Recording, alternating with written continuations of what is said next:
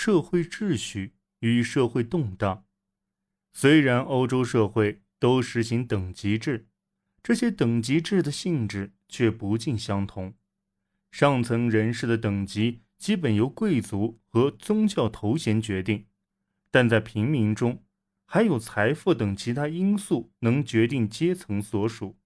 社会分层被视为拥有不同权利和财富的人们绑在一起的最有效手段，这样人们。才能为社会利益而合作。为了维护社会秩序，中央政府和地方权威控制着立法机构、法庭、民兵和军队这些正式组织。然而，只有在社会秩序崩塌时，这些组织才被动用，而社会秩序本身主要通过制度和道德的力量来得到维护。制度力量包括已经建立起来的教会。宣扬对法定权威的顺从及既定社会体系的优势，学校、学院和大学这类机构也力图将顺从和尊重权威的习惯逐渐注入社会。宗教团体、贸易行会、商业协会和其他机构则促进了社会中精神和经济秩序的构建。在欧洲的许多乡村地区，当地事务。由村社管理，村社提供了解决争端和矛盾的平台。这些机构得到传统社会假设的支持，较低等级的人要显示对较高等级人的尊敬，承认他们有权对自己施加权威。家庭结构也巩固了这种观念。在一个家庭中，父权至高无上，它控制着。各个家庭成员生活的方方面面，孩子在成长过程中坚信尊重父权的秩序良好的家庭才是社会的楷模。巩固家庭安定的需要也将社会连为一体。对自己所处乡村、城镇或省份的自豪感也有助于维持社会秩序。这点在意大利城邦、瑞士州域和权力分化的。荷兰共和国的城镇和省份中尤为明显，但这也是当时欧洲整体的特征。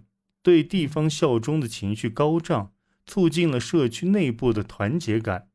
从政府的角度来说，最危险的反叛示威就是那些将等级社会的垂直纽带与地方情绪相结合的反叛运动。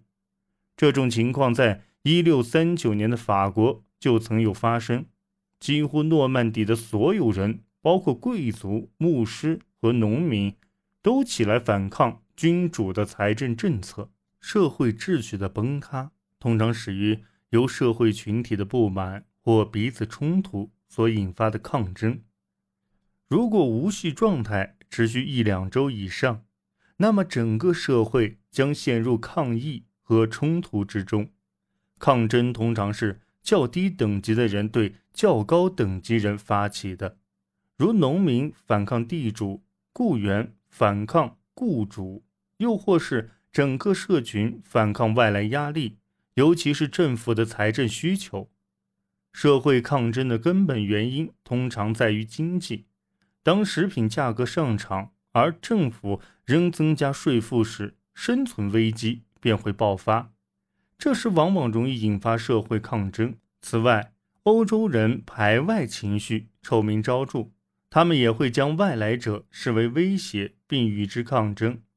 一六二零年，当马赛人听说阿尔及利亚海盗袭击了他们当地的一艘船只，并杀死了船员时，一伙乌合之众对城镇中的土耳其商人示威，最终杀害了当地土耳其社区里五十多人。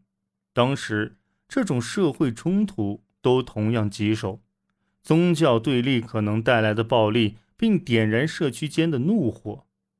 贵族派别间相互争斗，城镇和乡村与邻近的地区不和，在大城镇中，行会或其他机构自身冲突频发。城镇议会和其他地方权威通常是惧怕社会冲突的。尤其是因为冲突会破坏当地经济，并带来严重的物质损失。中央政府的态度则更为模糊。